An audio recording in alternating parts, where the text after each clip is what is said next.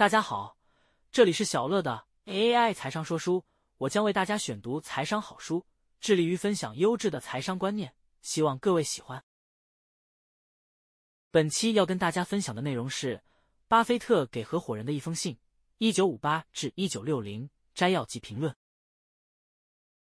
本系列文章将摘录巴菲特于一九五八至一九六九年间担任其创立的巴菲特联合有限公司。后合并为巴菲特合伙事业有限公司。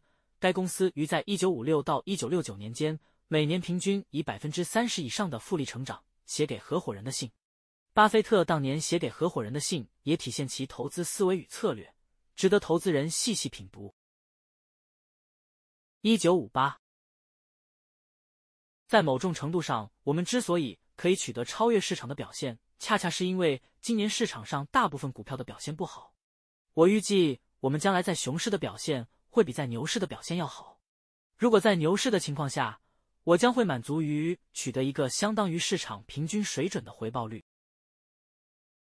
我仍然预测我们的投资结果在下跌或盘整的市场中将高于平均水准，但是在上升的市场中，我们所能做的仅是跟上。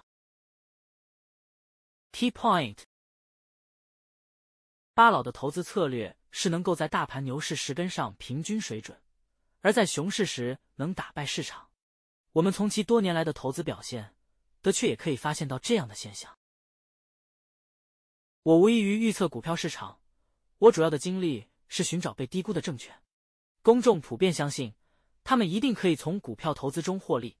然而，我深信这种信仰将最终导致麻烦。如果发生被低估的证券价格，依我看而不是。其内在价值也将无可避免会受到实质影响。Key point：找出市场上价值被低估的证券，一直是巴菲特奉为圭臬的准则，也是其投资不败的关键因素。股指越高，被低估的证券就越少。我越来越感觉很难找到足够数量的具有吸引力的投资机会。我宁愿增加我们的 workout 的比例。但很难找到正确的时间。Key point：对于价值投资人而言，过高的证券价格意味安全边际的大幅减少。与其持有高估的证券，巴菲特宁可等待。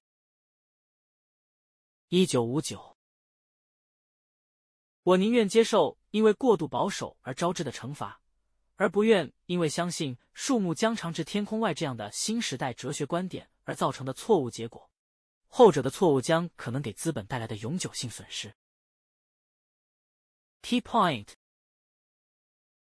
证券的价格因着市场先生的脾气而变动不已，永远不要对于证券的价格有过度的期待。一旦失去保守的原则，错误也将随之而来。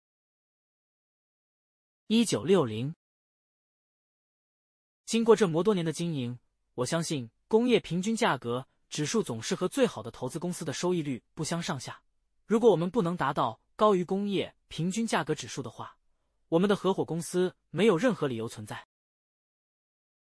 但是我还是要指出，我们可能达到的任何一个优秀记录，其相对工业平均价格指数的超额收益都不太可能总是稳定的。如果这种记录可能被实现，那么我们尽可能这样做，在股票市场稳定或是下跌的情况下。获得高于平均水准的投资业绩，而在股票市场上涨的情况下，获得与平均水准持平或者略低的投资业绩。如果有一年我们下降了百分之十五，而市场平均下降了百分之三十，这与我们和市场都上升了百分之二十相比，就算是业绩非常突出的一年。日子久了，我们总会碰到好时候和坏时候。投资并不因为好时候非常热情，或者坏时候非常沮丧而有所得。就像打高尔夫球一样，重要的是以低于标准杆数的成绩去打赢某个球道。在一个标准杆数为三杆的球道上，如果你的成绩是四杆的话，那么你的成绩就不如在标准杆数为五杆的球道上你用五杆击球入洞的成绩。假设我们把标准杆数是三和标准杆数是五的两个成绩平均起来是不现实的。Key point。主动选股的投资者，如果不能超越大盘指数的绩效，那还不如买入如 S 与 P 五百的指数型基金。巴菲特以打高尔夫球为喻，重要的是能够打出低于标准杆的成绩。也就是说，衡量投资绩效不是用绝对绩效，而是用相对绩效。再举一个例子，如果一个学生考了九十分的成绩，那他的表现是好还是坏？假设班上平均成绩是九十五分，那这个学生的分数就不算好。要是班上的平均成绩是八十五分，那么这个九十分的成绩就是相对不错的。以上就是本期跟大家分享的内容，感谢您的聆听。如果你喜欢我们的频道，请记得追踪我们并留下五星好评。